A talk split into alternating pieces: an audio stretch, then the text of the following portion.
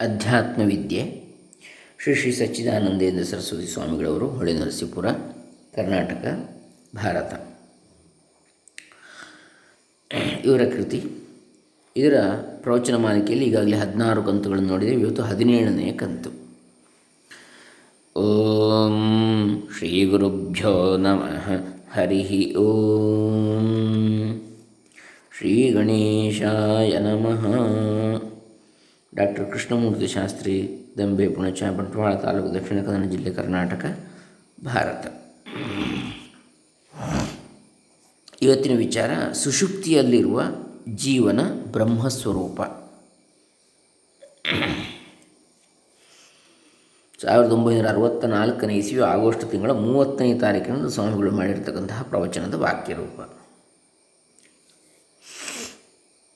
ಇಂದ್ರಿಯಗಳು, ಮನಸ್ಸು ಇವು ಬಾಹ್ಯ ವಿಷಯಗಳನ್ನು ಬೆಳಗುವ ಸಾಧನಗಳಾದರೂ ಅವುಗಳ ಸಂಪರ್ಕದಿಂದ ಆತ್ಮವಸ್ತುವಿನಲ್ಲಿ ಏನಾದರೂ ಮಾರ್ಪಾಡಾಗಿರುವಂತೆ ತೋರುತ್ತದೆಯೋ ಎಂಬುದನ್ನು ವಿಚಾರಿಸಿಕೊಳ್ಳುವುದು ಅವಶ್ಯ. ಎಚ್ಚರದಲ್ಲಿ ನಾವು ವ್ಯವಹಾರ ಮಾಡುವಾಗಲೂ ಆತ್ಮಜ್ಯೋತಿಯ ಬೆಳಕಿನಿಂದಲೇ ವ್ಯವಹರಿಸುತ್ತಿರುತ್ತೇವೆ. ಸ್ವಪ್ನದಲ್ಲಿ ಇಂದ್ರಿಯಗಳ ಹಂಗಿಲ್ಲದ್ರಿಂದ ಆತ್ಮಜ್ಯೋತಿ ಸ್ವರೂಪವನ್ನು ನಿರ್ಣಯಿಸುವುದು ಸುಖರವಾಗಿರ್ತದೆ ಸುಲಭವಾಗಿರ್ತದೆ. ಆದರೆ ಅಲ್ಲಿ ಮನಸ್ಸಿನ ಸಂಪರ್ಕವಿದೆ. ಸುಷುಪ್ತಿಗೆ ಬಂದಾಗ ಹೊರಗಿನ ಜಗತ್ತೇ ಇರೋದಿಲ್ಲ ಅದೆಲ್ಲವೂ ಆತ್ಮಸ್ವರೂಪದಲ್ಲಿ ಏಕೀಭೂತವಾಗಿರುತ್ತದೆ ಹಾಗೆಯೇ ಎಚ್ಚರದಲ್ಲಿ ನಾವು ವಿಷಯಗಳನ್ನು ಅರಿಯುತ್ತಿರುವ ಖಂಡ, ಖಂಡವಾದ ಅರಿವುಗಳೆಲ್ಲ, ತುಂಡ ಅರಿವುಗಳೆಲ್ಲವೂ ಆತ್ಮಸ್ವರೂಪದಲ್ಲಿ ಒಂದಾಗಿ ಬಿಟ್ಟಿರ್ತವೆ ಆಗ ಆತ್ಮನು ಪ್ರಜ್ಞಾನಘನನಾಗಿ ಕಾಣ್ತಾ ಇರ್ತಾನೆ ಸುಶುಕ್ತಿಯಲ್ಲಿ ಇದರಂತೆ ಎಚ್ಚರದಲ್ಲಿ ನಾವು ಉಪಭೋಗಿಸುತ್ತಿರುವ ವಿಷಯಗಳ ಸಂಬಂಧದಿಂದ ನಮಗಾಗುತ್ತಿರುವ ತುಂತುರು ಸುಖಗಳು, ಸಣ್ಣ ಸಣ್ಣ ಸುಖಗಳು ಸುಶುಕ್ತಿಯಲ್ಲಿ ಆನಂದ ಮಾತ್ರವಾಗಿರ್ತವೆ ಅಖಂಡ ಸಚ್ಚಿದಾನಂದ. ಅಂತೂ ಸನ್ಮಾತ್ರನೂ ಚಿನ್ಮಾತ್ರನೂ ಆನಂದ ಮಾತ್ರನೂ ಆಗಿರುವ ನಮ್ಮ ಆತ್ಮನೇ ಎಚ್ಚರದಲ್ಲಿ ಇಬ್ಬಾಗವಾಗಿರ್ತಾನೆ ಅಥವಾ ಹಲವಾರು ಭಾಗವಾಗಿರ್ತಾನೆ ಅಲ್ಲಿ ಅವನು ಸುಖ ದುಃಖಗಳನ್ನು ಅನುಭವಿಸುವ ಜೀವರೂಪವೊಂದು, ಅದನ್ನು ನೋಡುತ್ತಿರುವ ಸಾಕ್ಷಿಯಾದ ಪರಮೇಶ್ವರನ ರೂಪವೊಂದು. ಹೀಗೆ ಎರಡು ಬಗೆಯಿಂದ ತೋರ್ತಾ ಇರ್ತಾನೆ. ಅಥವಾ ಸೃಷ್ಟಿಯ ರೂಪದಿಂದ ನಾನಾ ಬಗೆಯಾಗಿ ತೋರ್ತಾ ಇರ್ತಾನೆ. ನಮ್ಮಲ್ಲಿ, ನಮ್ಮೊಳಗೆ ಜೀವರೂಪ ಮತ್ತು ಸಾಕ್ಷಿ ರೂಪನಾಗಿ ಕಾಣಿಸ್ತಾ ಇರ್ತಾನೆ. ಪರಮೇಶ್ವರ ರೂಪವಾಗಿ ನಮ್ಮೊಳಗೆ. ಇದನ್ನೇ ಎರಡು ಹಕ್ಕಿಗಳು ಒಂದೇ ಮರವನ್ನು ಆಶ್ರಯಿಸಿಕೊಂಡಿರ್ತವೆ ಎಂದು ಮುಂಡಕ ಶ್ರುತಿ ಮುಂಡಕೋಪನಿಷತ್ ರೂಪಕವನ್ನು ಮಾಡಿ ಪ್ರತಿಪಾದಿಸುತ್ತೆ, ಇರ್ತದೆ. ದ್ವಾ ಸುಪರ್ಣ ಸಯುಜ ಸಖಾಯ ಅಂಥೇಳಿ ಆದರೂ ಸದ್ಗುರುವಿನ ಉಪದೇಶದಿಂದ ಅಲ್ಲಿಯೂ ಒಬ್ಬ ಆತ್ಮನ ಜ್ಯೋತಿಯೇ ಎಲ್ಲೆಲ್ಲಿಯೂ ವ್ಯಾಪಿಸಿಕೊಂಡಿರುತ್ತದೆ ಎಂದು ಕೆರೆ, ಕುಂಟೆ, ನದಿ, ತಂಬಿಗೆ, ಲೋಟ ಮುಂತಾದವುಗಳಲ್ಲಿರುವ ನೀರಿನಲ್ಲಿ ಒಬ್ಬ ಸೂರ್ಯನಿಗೆ ಬಗೆ ಬಗೆಯ ಪ್ರತಿಬಿಂಬಗಳು ಮೂಡಿ ತೋರುತ್ತಿದ್ದರೂ ಅವು ಯಾವುವೂ ಸೂರ್ಯನಿಗಿಂತ ವ್ಯತಿರಿಕ್ತವಲ್ಲವೆಂದು ಹೇಗೆ ವಿಚಾರದಿಂದ ನಿಶ್ಚಯವಾಗುವುದೋ? ಹಾಗೆಯೇ ಒಬ್ಬ ಪರಮೇಶ್ವರನೇ ಬಗೆ ಬಗೆಯ ಜೀವರುಗಳಾಗಿ ಕಾಣುತ್ತಿರುತ್ತಾನೆಂದು ಜಿಜ್ಞಾಸುಗಳು ಮನಗಾಣಬಹುದಾಗಿರುತ್ತದೆ. ಈ ಈಶ್ವರ ಸ್ವರೂಪವನ್ನೇ ಏಕೋ ದೇವ ಸರ್ವಭೂತೇಶು ಗೂಢ ಸರ್ವವ್ಯಾಪಿ ಸರ್ವಭೂತಾಂತರಾತ್ಮ ಎಂದು ಮುಂತಾಗಿ ಶ್ರುತಿಯು ಹೇಳುತ್ತಿರುವುದು. ಪ್ರತಿಯೊಬ್ಬ ಜೀವನೂ ಸುಷುಪ್ತಿಯಲ್ಲಿ ಈ ಸ್ವರೂಪವನ್ನೇ ಸೇರಿಕೊಂಡು ಬಿಡ್ತಾನೆ. ಅಲ್ಲಿ ಯಾವ ದ್ವೈತವೂ ಇರುವುದಿಲ್ಲ. ಎರಡು, ಎರಡ, ಎರಡು ಯಾವುದೂ ಇರುವುದಿಲ್ಲ. ದ್ವೈತ ಅಂತ ಹೇಳಿದ್ರೆ ಎರಡು ಭಿನ್ನತೆ, ಭೇದವೇ ಇರುವುದಿಲ್ಲ. ಸುಷುಪ್ತಾತ್ಮ ರೂಪವು ಸದ್ಘನವು, ಚಿದ್ಘನವು, ಆನಂದಘನವೂ ಆಗಿರುತ್ತದೆ ಎಂದು ಆಗಲೇ ಶ್ರುತಿಯ ಆಧಾರದಿಂದ ತಿಳಿಸಿಕೊಟ್ಟದ್ದಾಗಿರುತ್ತದೆ ಸತೋಚಿತ ಆನಂದಘನ. ಸಚಿದ ಆನಂದಘನ ಸಚ್ಚಿದಾನಂದಘನ. ಆ ಸ್ವರೂಪ, ಸತ್ ಅಂದರೆ ಇರು ಅಸ್ತಿತ್ವ, ಇರವು. ಚಿತ್ ಅಂದರೆ ಅರಿವು, ಜ್ಞಾನ ಅಥವಾ ಶಕ್ತಿ, ಚೈತನ್ಯ. ಆನಂದ ಅಂತ ಹೇಳಿದರೆ ಆನಂದ, ಸುಖ. ಆ ಸ್ವರೂಪವೇ ಈಶ್ ಎಚ್ಚರದಲ್ಲಿ ಈಶ್ವರ ರೂಪದಿಂದ ತೋರುತ್ತಿರುವುದು ಎಂಬುದನ್ನು ಮಾಂಡುಕ್ಯ ಶ್ರುತಿ ಹೀಗೇನು ತಿಳಿಸ್ತಾ ಇದೆ. ಏಷ ಸರ್ವೇಶ್ವರ, ಏಷ ಸರ್ವಜ್ಞ ಏಷೋತ್ತರ್ಯಾಮ್ಯೇಷ ಯೋನಿಸ್ಸರ್ವಸ್ಯ ಪ್ರಭವಾಪ್ಯಯೌ ಯೌಹಿ ಭೂತಾನಾಂ. ಸುಷುಪ್ತಾತ್ಮನು ತನ್ನ ಸ್ವರೂಪದಲ್ಲಿದ್ದುಕೊಂಡೇ ಸರ್ವೇಶ್ವರನಾಗಿರ್ತಾನೆ. ಸರ್ವಜ್ಞನಾಗಿರ್ತಾನೆ, ಸರ್ವಾಂತರ್ಯಾಮಿಯಾಗಿರ್ತಾನೆ, ಎಲ್ಲಕ್ಕೂ ಕಾರಣನಾಗಿರ್ತಾನೆ. ಎಂದು ಮುಂತಾಗಿ ಶ್ರುತಿ ವರ್ಣಿಸಿರುವುದರಲ್ಲಿ ಒಂದು ಐಚಿ ಔಚಿತ್ಯವಿದೆ. ಯಾಕಂದರೆ ಸರ್ವೇಶ್ವರನೆಂದರೆ ಎಲ್ಲವನ್ನೂ ಆಳುವವನು. ಆಳುವ ರಾಜನು ತಾನೇ ನೇರವಾಗಿಯೂ ತನ್ನ ಕೈ ಕೆಳಗಿನ ಅಧಿಕಾರಿಗಳ ಮೂಲಕವಾಗಿಯೂ ಜನರ ಮೇಲೆ ಒಡೆತನವನ್ನು ಇಟ್ಟುಕೊಂಡಿರ್ತಾನಷ್ಟೇ. ಈಶ್ವರನು ಹೀಗಲ್ಲ. ತನ್ನ ಸ್ವರೂಪದಲ್ಲಿ ತಾನು ಇರುವಂತೆಯೇ ಇದ್ದುಕೊಂಡೇ ಚೇತನ ಅಚೇತನಗಳ ಎರಡಕ್ಕೂ ತನ್ನ ಅಸ್ತಿತ್ವವನ್ನು ಕೊಟ್ಟಿರ್ತಾನೆ, ತನ್ನ ಸತ್ತೆಯನ್ನು. ನಿಜವಾಗಿ ನೋಡಿದರೆ ಅವನೇ ತನ್ನ ಒಂದು ಅಂಶದಿಂದ ಜೀವನಾಗಿಯೂ ತೋರಿಕೊಳ್ತಾ ಇರ್ತಾನೆ.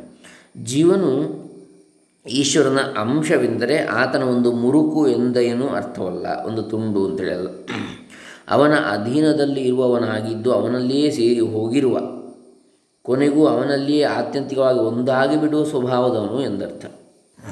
ಯಥಾ ಜಲಸೂರ್ಯಕಃ ಸೂರ್ಯಾಂಶೋ ಜಲನಿಮಿತ್ತಾಪಾಯೇ ಸೂರ್ಯಮೇವ ಗತ್ವಾ ನ ನಿವರ್ತತೆ, ತೇನೈವ ಆತ್ಮನ ಸಂಗಚ್ಚತಿ ಏವಮೇವ. ಯಥಾ ವಾ ಘಟಾದ್ಯುಪಾಧಿಪರಿಚ್ಛಿನ್ನೋ ಘಟಾದ್ಯಾಕಾಶ, ಆಕಾಶಾಂಶ ಸನ್ ಘಟಾದಿನಿಮಿತ್ತಾಪಾಯೇ ಆಕಾಶಂ ಪ್ರಾಪ್ಯ ನ ನಿವರ್ತತೆ, ಗೀತಾ, ಗೀತಾಭಾಷ್ಯ, ಶಂಕರಭಾಷ್ಯ.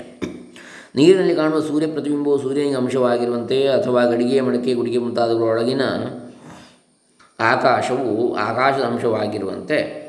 ಪರಮಾತ್ಮನ ಅಧೀನವಾದ ಅಂಶವಾಗಿಯೇ ಇರುತ್ತಿದ್ದು, ಅವಿದ್ಯಾ ಕಲ್ಪಿತವಾಗಿರುವ ತಮ್ಮ ಉಪಾಧಿಗಳನ್ನು ಜ್ಞಾನದಿಂದ ಇಲ್ಲವಾಗಿಸಿಕೊಂಡು ಪರಮಾತ್ಮನಲ್ಲಿಯೇ ಸುಷುಪ್ತಿಯಲ್ಲಿ ಹೇಗೋ ಹಾಗೆ ಒಂದಾಗಿ ಬಿಡುವ ಸ್ವಭಾವದವರು ಜೀವರುಗಳು. ವ್ಯವಹಾರ ದೃಷ್ಟಿಯಿಂದ ಅವರನ್ನು ಆಳುವವನಾಗಿರುವುದರಿಂದ ಇವನು ಈಶ್ವರನಾಗಿರುತ್ತಾನೆ. ವ್ಯವಹಾರ ದೃಷ್ಟಿಯಿಂದ. ಈ ಈಶ್ವರನು ಸರ್ವಜ್ಞನು ಎಂಬುದನ್ನು ಹೀಗೆಯೇ ತಿಳಿಯಬೇಕು. ಎಲ್ಲವನ್ನೂ ಒಂದೊಂದಾಗಿ ಅರಿತುಕೊಳ್ಳುತ್ತಾನೆ ಎಂಬರ್ಥದಲ್ಲಿ ಇವನು ಸರ್ವಜ್ಞನನ್ನು ತಿಳಿಯಬಾರದು. ಜ್ಞಾನವೆಂಬುದು ಸೂರ್ಯನ ಬೆಳಕು, ಅವನ ಸ್ವರೂಪವೇ ಆಗಿರುವಂತೆ ಈಶ್ವರನ ಸ್ವರೂಪವೂ ಆಗಿರುತ್ತದೆ. ಚೇತನ ಚೇ, ಅಚೇತನ ಭಾವಗಳು ಯಾವುವೇ ಇರಲಿ ಆತನಿಗಿಂತ ಬೇರೆಯ ದೇಶದಲ್ಲಿ ಇರುವಂತಿಲ್ಲ, ಬೇರೆ ಕಾಲದಲ್ಲಿ ಇರುವಂತಿಲ್ಲ. ಆ ಜ್ಞಾನವು ಅತ್ಯಂತ ಸೂಕ್ಷ್ಮವಾಗಿರುವುದರಿಂದ ಅದಕ್ಕೆ ವಿಷಯವಾಗಿದೆ. ಅದಕ್ಕಿಂತ ಸೂಕ್ಷ್ಮವಾಗಿ ವ್ಯವಧಾನವುಳ್ಳದ್ದಾಗಿ ದೂರದಲ್ಲಿರುವುದಾಗಿರುವುದು ಹಿಂದೆ ಇರಲಿಲ್ಲ, ಈಗ ಇಲ್ಲ, ಮುಂದೆಯೂ ಇರುವಂತೆಯೂ ಇಲ್ಲ. ಆ ಜ್ಞಾನದಿಂದ ವ್ಯಾಪ್ತವಾಗಿಯೇ ಎಲ್ಲವೂ ಇರಬೇಕಾಗಿರುವುದರಿಂದ ಈಶ್ವರನು ಸರ್ವಜ್ಞನೆನಿಸಿಕೊಂಡಿರ್ತಾನೆ ಹೊರತು ಒಂದೊಂದನ್ನೇ ಅವನು ಮೆಡಿಕಲ್ ಸೈನ್ಸ್ ತಿಳಿದಿದ್ದಾನೆ, ಅವನು ಸರ್ಜಿಕಲ್ ಸೈನ್ಸ್ ತಿಳಿದಿದ್ದಾನೆ, ಅವನು ಇಂಜಿನಿಯರಿಂಗ್ ಸೈನ್ಸ್ ತಿಳಿದಿದ್ದಾನೆ ಅಂತೇಳಿ ಹಾಗಲ್ಲ. ಒಂದೊಂದನ್ನ ಅರ್ಥ, ಎಲ್ಲದರ ಜ್ಞಾನದ ಮೂಲ ಸ್ವರೂಪ ಅವನೇ ಆಗಿದ್ದಾನೆ ಅಂತೇಳಿ ಅರ್ಥ. ಅವನು ತಿಳಿದಿಲ್ಲ ಅಂತೇಳಿ ಅಲ್ಲ. ತಿಳಿದಿರೋದು ಯಾನು? ಯಾರು? ಇಂಜಿನ್ ಕಲ್ತವ್ರು ಜ್ಞಾನ ಯಾವನು?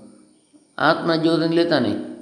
ಆತ್ಮಜ್ಯೋತಿ ಇದ್ದರೆ ಮಾತ್ರ ಒಬ್ಬ ಜೀವನವಾಗಿ ತೋರುವಂಥದ್ದು, ಅವನು ಇಂಜಿನಿಯರಿಂಗ್ ಕಲಿಯುವಂಥದ್ದು, ಮೆಡಿಕಲ್ ಕಲಿಯುವಂಥದ್ದು, ಅಥವಾ ಬೇರೆ ಯಾವುದೋ ಕಲಿತಾನೆ. ಹಾಗಾಗಿ ಎಲ್ಲ ಜ್ಞಾನದ ಮೂಲ, ಸರ್ವಜ್ಞ ಸ್ವರೂಪ ಅವನೇ ಅಂತೇಳಿ. ಈಶ್ವರನ ಅಂತರ್ಯಾಮಿ ಎಂಬುದು ಹೀಗೆ. ಅವನು ಜೀವರ ಒಳಗೆ ಇದ್ದುಕೊಂಡು ತನ್ನ ವ್ಯಾಪಾರದಿಂದ ಅವರನ್ನು ಹಿಡಿದಿಟ್ಟುಕೊಂಡಿರುವುದಿಲ್ಲ. ಅವರ ಕಾರ್ಯಕರಣಗಳಿಂದಲೇ ಅವರನ್ನು ಆಯಾ ವ್ಯಾಪಾರಗಳಿಗೆ ಕಟ್ಟು ಬೀಳುವಂತೆ ಮಾಡಿರುತ್ತಾನೆ. ಆಗಲೂ ಅವನು ತನ್ನ ಸ್ವರೂಪದಿಂದ ಹಾಗೇ ಇರ್ತಾನೆ ಸೂಜಿಗಲ್ಲು ತಾನು ಇದ್ದಂತೆ ಇದ್ದರೂ ಕಬ್ಬಿಣವನ್ನು ತನ್ನ ಕಡೆಗೆ ಸೆಳೆದುಕೊಳ್ಳುವುದಿಲ್ವೇ ಹಾಗೆ ನಿರ್ವ್ಯಾಪಾರನಾಗಿಯೇ ಈಶ್ವರನ ಎಲ್ಲವನ್ನೂ ನಿಯಮನ ಮಾಡ್ತಾ ಇರ್ತಾನೆ. ಈತನೇ ಎಲ್ಲಕ್ಕೂ ಯೋನಿಯು ಎಂದರೆ ಕಾರಣನು. ಕಾರಣವೆಂದರೆ ಕುಂಬಾರನೇ ಮುಂತಾದವರದ್ದು ಕ್ರಿಯೆಯನ್ನು ಮಾಡಿ ಕಾರ್ಯವನ್ನು ಉಂಟು ಮಾಡುವವನಲ್ಲ. ಕುಂಬಾರನಿಗೆ ಮಣ್ಣೇ ಮುಂದಾದ ಉಪಾದಾನ ಕಾರಣವೂ ಬೇಕಾಗಿರುತ್ತದೆ. ಈಶ್ವರನು ಜಗತ್ತಿಗೆ ಮಡಕೆಯ ಮಣ್ಣು ಕಾರಣವಾಗಿರುವಂತೆ ಬರಿಯ ಉಪಾದಾನವೂ ಅಲ್ಲ. ಏಕೆಂದರೆ ಮಣ್ಣಿಗೆ ತನಗಿಂತ ಬೇರೆಯಾಗಿ ತನ್ನನ್ನು ಮಾರ್ಪಡಿಸುವ ಕರ್ತೃ ಮುಂತಾದ ನಿಮಿತ್ತ ಕಾರಣ ಬೇಕಾಗಿರುತ್ತದೆ. ಪ್ರಕೃತದಲ್ಲಿ ಇಡೀ ಜಗತ್ತು ಹುಟ್ಟುವುದು ಈತನಿಂದಲೇ, ಕೊನೆಗೆ ಲಯವಾಗುವುದು ಈತನಲ್ಲಿಯೇ ಎಂಬುದು ಸುಶುಕ್ತಿಯ ಸ್ವರೂಪವನ್ನು ಅದರಿಂದ ಜಗತ್ತು ಹೊರ ತೋರಿಕೊಂಡು ಅದರಲ್ಲಿಯೇ ಒಂದಾಗಿ ಬಿಡುವುದನ್ನು ಅನುಭವಕ್ಕೆ ಅನುಗುಣವಾಗಿ ಅರಿತುಕೊಂಡವರಿಗೆ ಯುಕ್ತವೆಂದು ತೋರ್ತದೆ ಹಾಗಾಗಿ ಅವನು ಉಪಾದಾನ ಕಾರಣವೂ ಹೌದು, ನಿಮಿತ್ತ ಕಾರಣವೂ ಹೌದು ಸ ಯಥೋರ್ಣನಾಭಿಸ್ತಂತು ನೋಚ್ಚರೇದ್ಯಥಾಗ್ನೇ ಕ್ಷುದ್ರಾ ವಿಸ್ಫುಲಿಂಗಾವ್ಯುಚ್ಚರಂತ್ಯೇವಮಸ್ ಯೇ ಉಚ್ಚರನ್ ಉಚ್ಚರಂತ್ಯೇವಮೇವಾಸ್ಮಾದಾತ್ಮನಃ ಸರ್ವೇ ಪ್ರಾಣಾಃ ಸರ್ವೇ ಲೋಕಾಃ ಸರ್ವೇ ದೇವಾಃ ಸರ್ವಾಣಿ ಭೂತಾನಿ ವ್ಯುಚ್ಚರಂತಿ ಬೃಹದಾರಣ್ಯಕೋಪನಿಷತ್ತು ಸುಷುಪ್ತಾತ್ಮನಿಂದ ಜಗತ್ತು ಉಂಟಾಗುವ ಬಗೆಯನ್ನು ಶ್ರುತಿಯಲ್ಲಿ ವರ್ಣಿಸಿರುವ ಪ್ರಕಾರವನ್ನು ಮನಸ್ಸಿನಲ್ಲಿ ಹೊರಲಾಡಿಸಿಕೊಳ್ಳಬೇಕು. ಜೇಡರ ಹುಳು ಹೇಗೆ ತನಗಿಂತ ಬೇರೆಯಾಗಿ ಇಲ್ಲದ ನೂಲಿನ ರೂಪವನ್ನು ತಾನೇ ಮಾಡಿಕೊಂಡು ಹೊರಕ್ಕೆ ಬರುವುದೋ, ಹೇಗೆ ಬೆಂಕಿಯು ತಾನೊಂದೇ ಇದ್ದುಕೊಂಡು ಸಣ್ಣ ಕಿಡಿಗಳಾಗಿ ಸಿಡಿದು ಹೊರಬೀಳುವುದೋ, ಹಾಗೆಯೇ ಯಾವ ಕಾರಕ ಭೇದಗಳ ಸಹಾಯವೂ ಇಲ್ಲದೆ ಈ ಏಕರೂಪನಾದ ಏಕಾತ್ಮನಿಂದಲೇ ವಾಗಾದಿ ಇಂದ್ರಿಯಗಳು, ಕರ್ಮಫಲವಾದ ಭೂರಾದಿ ಲೋಕಗಳು, ಸರ್ವೇಂದ್ರಿಯಗಳು, ಸರ್ವಲೋಕಗಳು, ಅವಕ್ಕೆ ಅಧಿಷ್ಠಾತೃಗಳಾದ ಎಲ್ಲ ದೇವತೆಗಳು, ಬ್ರಹ್ಮಾದಿ ಸ್ತಂಭ ಪರ್ಯಂತವಾಗಿರುವ ಸಕಲ ಭೂತಗಳು ಹೊರಟು ಬರುತ್ತಿರುವವು. ಜೇಡರ ಹುಳು ನೂಲನ್ನು ಹೊರಕ್ಕೆಸೆದು ತನ್ನಲ್ಲಿ ಅಡಕ ಮಾಡಿಕೊಳ್ಳುವುದು ಬೆಂಕಿಯಿಂದ ಕಿಡಿಗಳು ಸಿಡಿದು ಹಾರುವುದು ಲೋಕದಲ್ಲಿ ಕಂಡ ದೃಷ್ಟಾಂತಗಳು. ಇದರಂತೆ ಸುಷುಪ್ತಿಯಲ್ಲಿ ಆತ್ಮನೊಬ್ಬನೇ ಇದ್ದು ವಿವಿಧವಾದ ಜಗತ್ತಿನೊಡನೆ ಸೇರಿಕೊಳ್ಳುವುದು ನಮ್ಮ ಅನುಭವದಲ್ಲಿದೆ. ಆದರೆ ನಮ್ಮ ಸ್ವರೂಪವೇ ಜಗತ್ತಾಗಿ ಉಂಟಾಗುತ್ತಿದ್ದದ್ದು ನಮ್ಮ ಅನುಭವಕ್ಕೆ ಗೋಚರವಾಗಿರುವುದಿಲ್ಲ. ಅದನ್ನು ಯುಕ್ತಿಯಿಂದ ಮಾತ್ರವೇ ಕಲ್ಪಿಸಿಕೊಳ್ಳಬೇಕಾಗಿರುತ್ತದೆ. ಸುಷುಪ್ತಿಯಲ್ಲಿರುವ ಪರಮಾತ್ಮ ಸ್ವರೂಪವು ಜಗತ್ತು ಆಗುವುದು ಎಂದರೆ ಬೀಜವು ಮರವಾಗುವಂತೆಯೂ ಅಲ್ಲ. ಯಾಕಂದರೆ ಬೀಜವು ಮರವಾಗಿ ಪರಿಣಮಿಸಿದ ಮೇಲೆ ಮತ್ತೆ ಆ ಬೀಜವು ಉಳಿಯುವುದಿಲ್ಲ. ಅದು ಮರದ ರೂಪದಲ್ಲಿ ಪರ್ಯವಸಾನವಾಗಿ ಬಿಟ್ಟಿರ್ತದೆ. ಪ್ರಕೃತದಲ್ಲಿ ಹಾಗಿಲ್ಲ. ಆತ್ಮನು ತನ್ನ ಸ್ವರೂಪದಲ್ಲಿ ಇದ್ದುಕೊಂಡೇ ಇರ್ತಾನೆ, ಅದರ ಜೊತೆಗೆ ಜಗತ್ತೂ ಆಗಿ ತೋರ್ತಾ ಇರ್ತಾನೆ. ಈಶ್ವರನು ನಮ್ಮ ಸ್ವರೂಪವಾಗಿಯೇ ಸುಷುಪ್ತಿಯಲ್ಲಿ ಇದ್ದು ಜಾಗೃತಿನ ಜಗತ್ತನ್ನು ಸೃಷ್ಟಿಸಿರ್ತಾನೆ. ಯಾವುದೊಂದು ವ್ಯಾಪಾರವನ್ನು ಮಾಡದೆ ಜಗದ್ರೂಪವಾಗಿಯೂ ಆಗಿರ್ತಾನೆ. ತನ್ನ ರೂಪದಲ್ಲಿಯೂ ಇದ್ದುಕೊಂಡಿರ್ತಾನೆ. ಪೂರ್ಣಮದ. ಪೂರ್ಣವಿದಂ ಜೀವರಿಗಿಂತ ವ್ಯತಿರಿಕ್ತವಾಗಿದ್ದುಕೊಂಡಿರುವ ಈಶ್ವರನು ಯಾವುದಾದರೂ ಒಂದು ಉಪಾದಾನವನ್ನು ಇಟ್ಟುಕೊಂಡು ಜಗತ್ತನ್ನು ಸೃಷ್ಟಿಸುವುದಿಲ್ಲ ಎಂಬಷ್ಟು ಮಟ್ಟಿಗೆ ಜೇಡರ ಹುಳು, ಬೆಂಕಿ ಇವುಗಳ ದೃಷ್ಟಾಂತವನ್ನು ಶ್ರುತಿಯಲ್ಲಿ ಕೊಟ್ಟಿದೆ. ಉಪಾದಾನವು ರೂಪಾಂತರವನ್ನು ಹೊಂದಿದಂತೆ ಈಶ್ವರನೇನು ರೂಪಾಂತರವನ್ನು ಹೊಂದಿರುವುದಿಲ್ಲ. ಅವನು ಹಾಗೆಯೇ ಇದ್ದುಕೊಂಡಿರ್ತಾನೆ. ಅಚಿಂತ್ಯವಾದ ರೀತಿಯಲ್ಲಿ ಅವನಿಂದ ಜಗತ್ತು ಸೃಷ್ಟವಾಗಿರುತ್ತದೆ.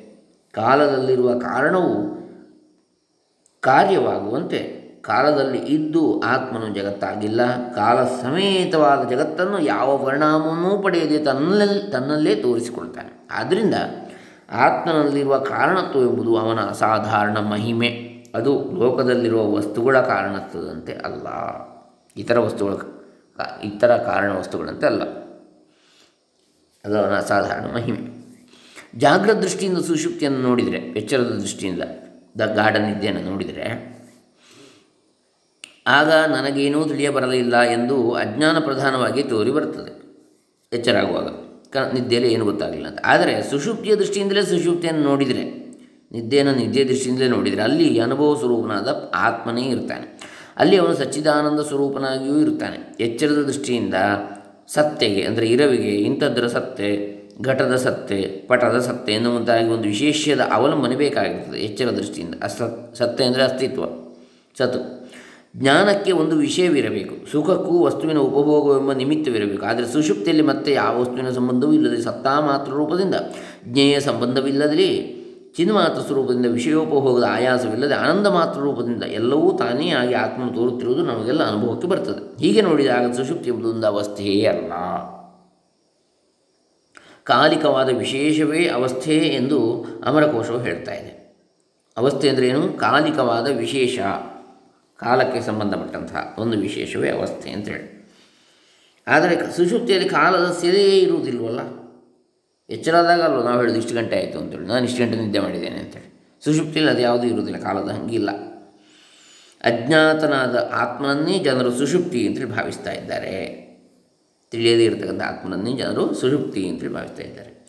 ಎಚ್ಚರದಲ್ಲಿ ಅಲ್ಲಿರುವಂತೆ ಇದು, ಅದು ಎಂಬ ವಿಶೇಷ ಜ್ಞಾನವು ಇಲ್ಲವೆಂಬುದರಿಂದಲೇ ಜಾಗ್ರದ ಅವಸ್ಥಾ ಅಭಿಮಾನಿಗಳಾದರೂ ಸುಷುಪ್ತಿಯನ್ನು ಅಜ್ಞಾವಸ್ಥೆ ಎಂದು ಹೇಳ್ತಾ ಇದ್ದಾರೆ. ಅರ್ಥ ಆಗೋದಿಲ್ಲ ಅದನ್ನು. ಸುಷುಪ್ತಿ ಅಜ್ಞ ಅವಸ್ಥೆ ತಿಳಿಯದಿರುವ ಅವಸ್ಥೆ ಅಂತ. ನಿಜವಾಗಿ ಅಲ್ಲಿ ಜೀವರು ಸರ್ವೇಶ್ವರನಾಗಿ ಬಿಟ್ಟಿರ್ತಾರೆ. ಸರ್ವಜ್ಞ ರೂಪನಾಗಿ ಬಿಟ್ಟಿರ್ತಾರೆ. ಈ ಜಾಗ್ರದ ಅವಸ್ಥೆಯಲ್ಲಿಯೂ ಅದೇ ಸರ್ವಜ್ಞ ಸರ್ವೇಶ್ವರ ಸ್ವರೂಪವೂ ಇರ್ತದೆ. ಆ ಈಶ್ವರನೇ ಸರ್ವಕ್ಕೂ ಅಂತರ್ಯಾಮಿಯಾಗಿರ್ತಾನೆ. ಈ ಈಶ್ವರನನ್ನು ಗುರುಗಳ ಉಪದೇಶದಂತೆ ಉಪಾಸನೆ ಮಾಡಿ ಆಯಾ ಫಲಗಳನ್ನು ಪಡೆದುಕೊಳ್ಳಬಹುದು. ಇದು ಹೇಗೆ ಎಂಬುದನ್ನು ಮುಂದೆ ಹೇಳ್ತೇವೆ.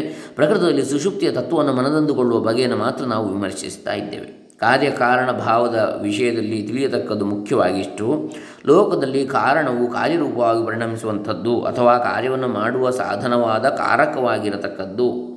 ಕಾರಣವೆಂಬ ಶಬ್ದವೇ ಕೃ, ಮಾಡು. ಎಂಬ ಅರ್ಥದ ಧಾತುವಿನಿಂದ ಬಂದಿರ್ತದೆ ಕಾರ್ಯವನ್ನು ಉಂಟು ಮಾಡುವುದೇ ಕಾರಣ. ವ್ಯಾಪಾರವುಳ್ಳ ಕಾರಣವು ಕರಣವೆನಿಸುತ್ತದೆ. ವ್ಯಾಪಾರವುಳ್ಳ ಕಾರಣ ಯಾವುದಿದೆ ಅದು ಕರಣ ಅಂದರೆ ಎನಿಸ್ತದೆ. ಉಪಕರಣ ಅಥವಾ ಇಂದ್ರಿಯ ಅಂಥೇಳಿ ಉದಾಹರಣೆಗೆ ಕುಂಬಾರನ ಕೋಲು ಮುಂತಾದ್ದು ಇಂಥ ಕರಣವು ಮಾಡಲಿಕ್ಕೆ ಕಾರಣವಾದ ವ್ಯಾಪಾರವುಳ್ಳ ಕರಣ.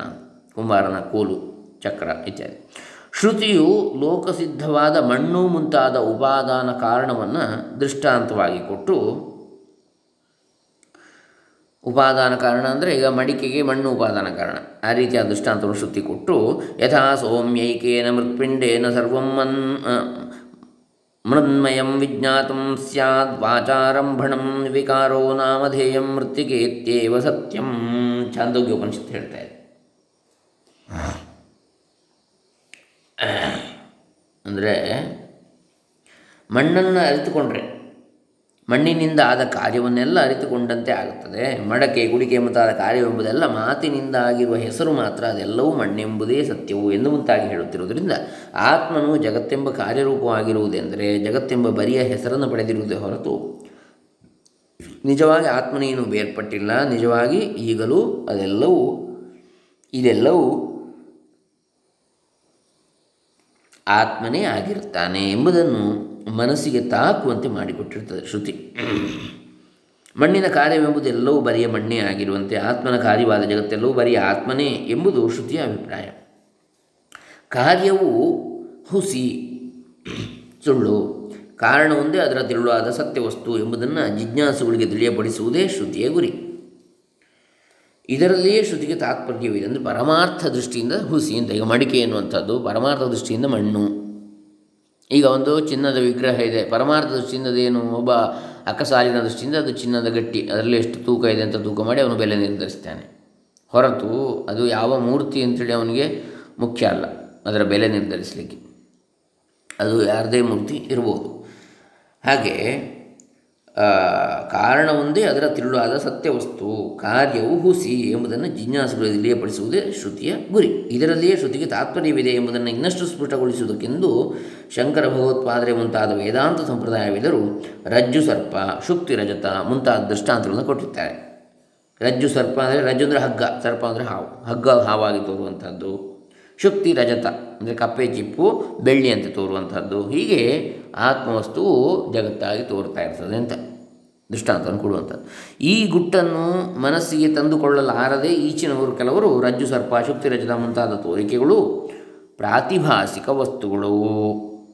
ಇವು ಪ್ರಕೃತಿ ರೂಪವಾದ ಅಜ್ಞಾನದಿಂದ ಹುಟ್ಟುತ್ತವೆ. ನೋಡಿ, ನಮ್ಮ ಯಾವ ಅಜ್ಞಾನ ಅವಿದ್ಯೆಯಿಂದ ನಮಗೆ ಹೇಗೆ ಈ ಜಗತ್ತು ಹೀಗೆ ತೋರಿ ಬರ್ತಾ ಇದೆಯೋ ಹಾಗೆಯೇ ಈ ರಜ್ಜು ಸರ್ಪ ಮತ್ತು ಶುಕ್ತಿ ರಜತ ಕೂಡ ಅಂಥೇಳಿ ಹೇಳಲಿಕ್ಕೆ ತೊಡಗಿದ್ದಾರೆ ಈಗಿನವರು ಅಂಥೇಳಿ ಹೇಳ್ತಾರೆ ಸ್ವಾಮಿಗಳು. ಪ್ರಾತಿಭಾಸಿಕ ಅಂಥೇಳಿ ನಿಜವಾಗಿ ಈ ಜಗತ್ತು ಪ್ರಾತಿಭಾಸಿಕ ಸರಿ, ಅದರಲ್ಲಿ ನಾವು ನಿಜವಾಗಿ ಈ ತೋರುವ ಜಗತ್ತೇ ಮಿಥ್ಯೆ, ಅದರಲ್ಲಿ ಮತ್ತೆ ಹಗ್ಗ ಹಾವಾಗಿ ತೋರುವಂಥದ್ದು, ಅದು ನಿಜವಾಗಿ ವ್ಯಾವಹಾರಿಕ ಸತ್ಯ ಅಲ್ಲ. ಅದನ್ನು ಪ್ರಾತಿಭಾಸಿಕ ಸತ್ಯ ಅಂದರೆ ಮತ್ತೊಂದನ್ನು ಹೇಳಿ, ಮತ್ತೊಂದಾಗಿ ಹೇಳಲಿಕ್ಕೆ ಶುರು ಮಾಡಿದ್ದಾರೆ ಅಂತೇಳಿ. ಅಂದರೆ ಅದರಂತೆ ತೋರುವುದು ಅಂತೇಳಿ. ಇರಲಿ. ನಿಜವಾಗಿ ಪಾರಮಾರ್ಥಿಕ ಸತ್ಯ, ವ್ಯಾವಹಾರಿಕ ಸತ್ಯ ಎರಡೇ ಇರುವಂಥದ್ದು. ಪ್ರಾತಿಭಾಸಿಕ ಅಂತ ಇನ್ನೊಂದಿಲ್ಲ. ಅದು ಅಜ್ಞಾನದಿಂದ ಅವಿದ್ಯೆಯಿಂದ ಆದದ್ದಲ್ಲ. ಯಾವುದು? ಹಗ್ಗ, ಹಾವಾಗಿ ತೋರುವಂಥದ್ದು. ಅದು ನಾವು ಸರಿಯಾಗಿ ಪರೀಕ್ಷಿಸದೆ ಅದು ಕೂಡ ಒಂದು ವ್ಯಾವಹಾರಿಕ ಸತ್ಯವೇ ಅಂತ. ಹಾವಾಗಿ ತೋರಿದಂತೇಳಿ ಅಲ್ಲೇ ನಿಜವಾಗಿ ಹಾವಾಗಲಿಲ್ಲ. ಅದು ಹಗ್ಗವೇ. ಆದರೆ ನಿಜವಾದ ಹಾವನ್ನು ಕಂಡ್ರೆ ಅದು ಹಾವೇ. ಆದರೂ ಅದರ ಮೂಲವು ಯಾವುದು? ಆತ್ಮವಸ್ತುವೇ.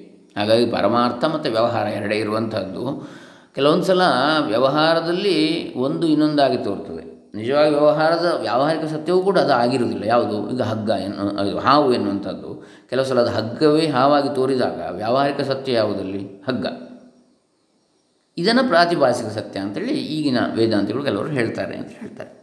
ಶ್ರೀ ಶಂಕರಾಚಾರ್ಯ ಬ್ರಹ್ಮದಿಂದ ಜಗತ್ತಿನ ಸೃಷ್ಟಿ ಸ್ಥಿತಿ ಲಯಗಳು ಹೇಗೆ ಆಗುವುದು ಎಂಬುದನ್ನು ಜನ್ಮಾದ್ಯಸ್ಯತಃ ಎಂಬ ಸೂತ್ರದ ವ್ಯಾಖ್ಯಾನದಲ್ಲಿ ಬ್ರಹ್ಮಸೂತ್ರ. ಸ್ಪಷ್ಟಪಡಿಸಿರುವುದು ಹೇಗೆಂದರೆ, ಅಸ್ಯ ಜಗತಃ ನಾಮರೂಪಾಭ್ಯಾಂ ವ್ಯಾಕೃತಸ್ಯ ಅನೇಕ ಕರ್ತೃಭೋಕ್ತೃ ಸಂಯುಕ್ತಸ್ಯ ಪ್ರತಿನಿಯತ ದೇಶಕಾಲ ನಿಮಿತ್ತ ಕ್ರಿಯಾಫಲಾಶ್ರಯಸ್ಯ ಮನಸಾಪ್ಯಚಿಂತ್ಯ ರಚನಾರೂಪಸ್ಯ ಜನ್ಮಸ್ಥಿತಿಭಂಗಂ ಯತಃ ಸರ್ವಜ್ಞಾತ್ ಸರ್ವಶಕ್ತೇ ಕಾರಣಾತ್ ಭವತಿ ತದ್ ಬ್ರಹ್ಮ ಇತಿ ವ್ಯಾ, ವಾಕ್ಯಶೇಷ. ಬ್ರಹ್ಮಸೂತ್ರ ಒಂದು ಒಂದು ಹನ್ನೆರಡು. ಈ ವಾಕ್ಯದ ಅಭಿಪ್ರಾಯ ಏನಂದರೆ, ಒಂದು ನಾಮರೂಪಗಳಿಂದ ವಿಂಗಡವಾಗಿರುವ ಜಗತ್ತೆಲ್ಲವೂ ಜಗತ್ತೆಲ್ಲಕ್ಕೂ ಕಾರಣವು ಬ್ರಹ್ಮ. ಬ್ರಹ್ಮದಲ್ಲಿ ಯಾವ ನಾಮರೂಪಗಳು ಇಲ್ಲದ್ರಿಂದ ಇಲ್ಲದಿದ್ದರೂ ಅದರಿಂದ ವ್ಯಾಕೃತ ನಾಮರೂಪಗಳುಳ್ಳ ಜಗತ್ತು ಉಂಟಾಗಿರುತ್ತದೆ. ಎರಡು, ಅನೇಕ ಕರ್ತೃಭೋಕ್ತೃಗಳಿಂದ ಒಳಗೂಡಿರುವ ಜಗತ್ತಿಗೆ ಕಾರಣವು ಬ್ರಹ್ಮ.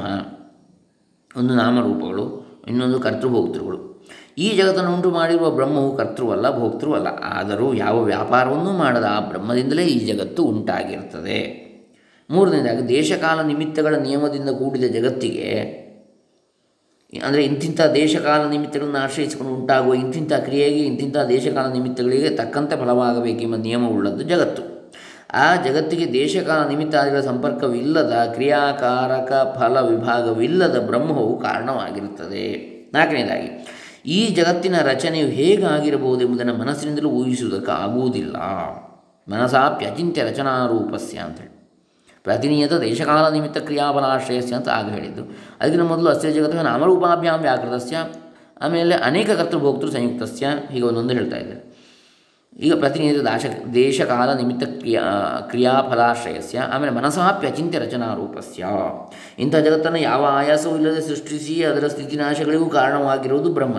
ಇಂಥ ಜಗತ್ತಿನ ರೂಪದಿಂದ ತನ್ನನ್ನು ತಾನೇ ಮಾರ್ಪಡಿಸಿಕೊಂಡಿರುವ ಬ್ರಹ್ಮವು ಸರ್ವಜ್ಞವೆಂದು ಸರ್ವ ವಿಧವಾದ ಕಾರ್ಯಗಳು ಉಂಟಾಗುವಂತಹ ಬೀಜ ಶಕ್ತಿಗಳುಳ್ಳದೆಂದು ಹೇಳಬೇಕಾದದ್ದೇ ಇಲ್ಲವಷ್ಟೇ.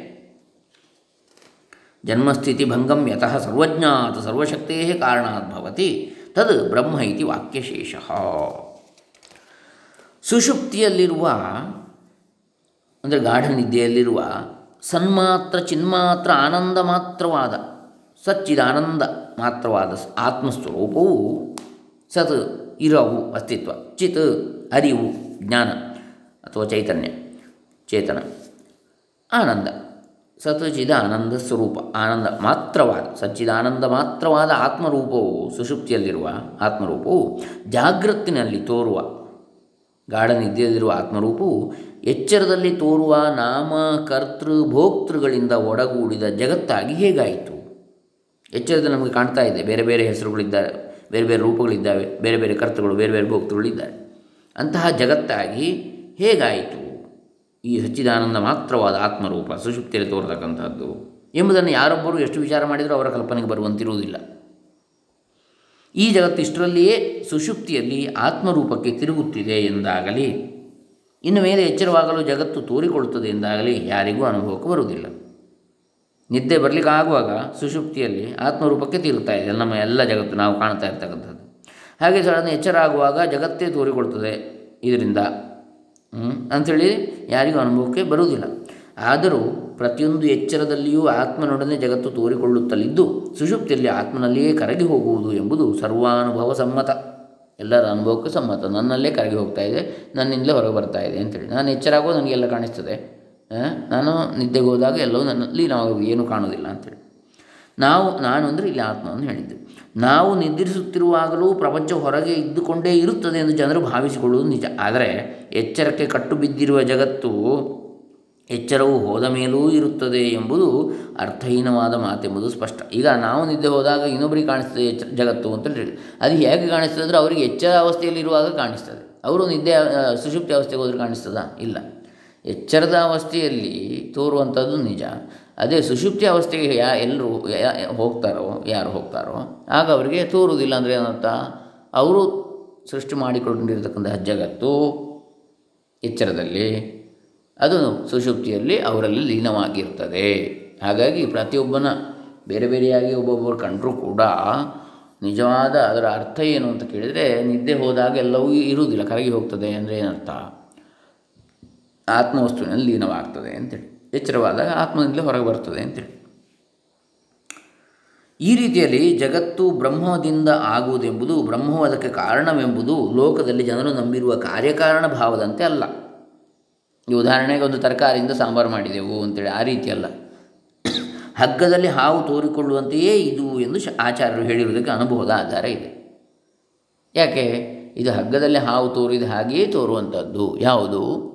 ಈ ಜಗತ್ತಿನ ನಿಜವಾಗಿ ಹಗ್ಗ, ಆದರೆ ಹಾವಾಗಿ ತೋರ್ತದಲ್ಲ ಕೆಲವು ಸಲ ಮಬ್ಬುಗತ್ತಲಿನಲ್ಲಿ? ಅದೇ ರೀತಿಯಲ್ಲಿ ಇದು ಅಜ್ಞಾನದಿಂದ, ಅವಿದ್ಯೆಯಿಂದ ನಮಗೆ ಯಾವ ಆವರಣ ಇರ್ತದೋ ಅದರಿಂದಾಗಿ ಈ ಜಗತ್ತು ತೋರುವಂಥದ್ದು. ನಿಜವಾಗಿ ಅದು ಬ್ರಹ್ಮವೇ ಅಥವಾ ಆತ್ಮವೇ.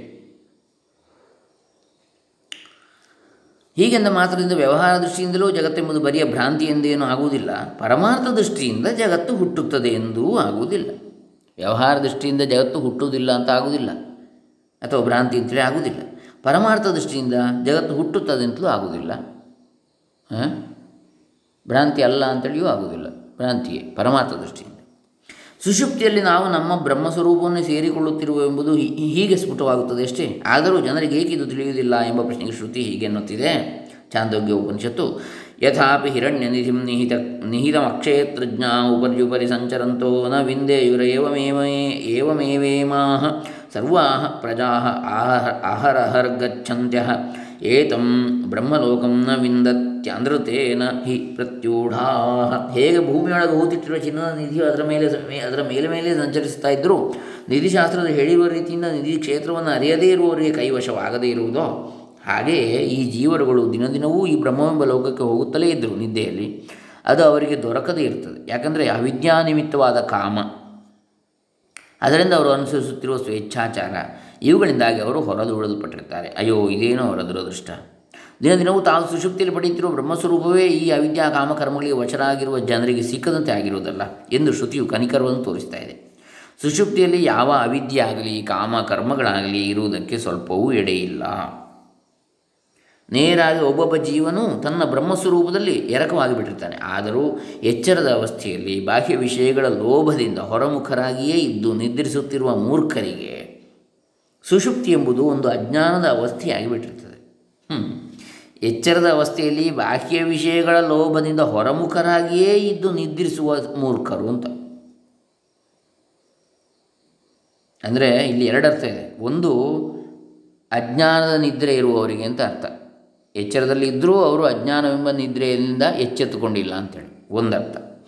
ಇನ್ನೊಂದು, ಎಚ್ಚರದಲ್ಲಿರುವಾಗ ಯಾವನಿಗೆ ಆತ್ಮಸ್ವರೂಪದ ಜ್ಞಾನ ಇರುವುದಿಲ್ವೋ ಅಂತಹ ಅಜ್ಞಾನಿಗಳಿಗೆ ಅಂತಹ ಅಂತಹ ಅಜ್ಞಾನಗಳು ನಿದ್ರಿಸಿ ಆಗುವಾಗ ಅಂತಹ ಮೂರ್ಖರಿಗೆ ಸುಷುಪ್ತಿ ಎಂಬುದು ಒಂದು ಅಜ್ಞಾನದ ಅವಸ್ಥೆಯಾಗಿ ಬಿಟ್ಟಿರ್ತದೆ. ಅಲ್ಲಿ ಏನು ಗೊತ್ತಾಗ್ತದೆ? ಎಚ್ಚರದಲ್ಲಿ ಆದರೆ ಗೊತ್ತಾಗ್ತದೆ. ಇಂದ್ರಿಯಗಳಿಗೆಲ್ಲ ವಸ್ತು ವಿಷಯಗಳು, ನಾಮರೂಪಾದಿ ಜಗತ್ತು ಆದರೆ ಕ ನಿದ್ರೆಯಲ್ಲಿ ಏನು ಗೊತ್ತಾಗೋದಿಲ್ಲ. ಅದು ಕೇವಲ ಅಜ್ಞಾನ ಒಂದು ಅವಸ್ಥೆ ಅಂತೇಳಿ ತಿಳ್ಕೊಂಡು ಬಿಟ್ಟಿರ್ತಾರೆ ಆ ಅಜ್ಞಾನಿಗಳು.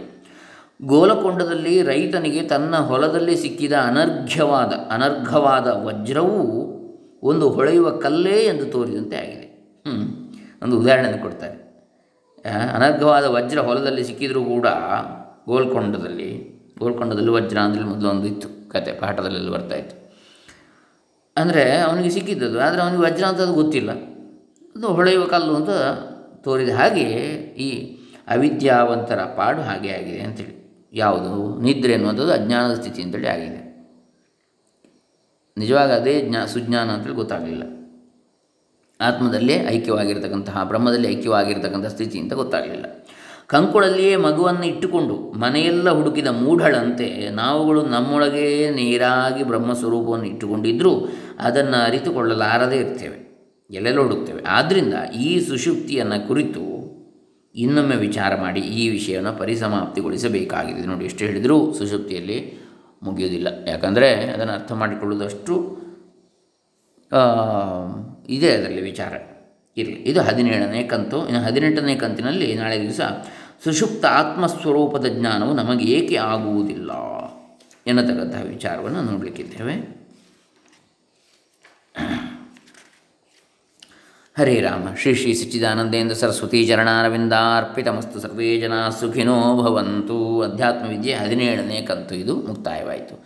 ಹರೇ ರಾಮ. ಓಂ ತತ್ಸತ್. ಬ್ರಹ್ಮಾರ್ಪಣಮಸ್ತು.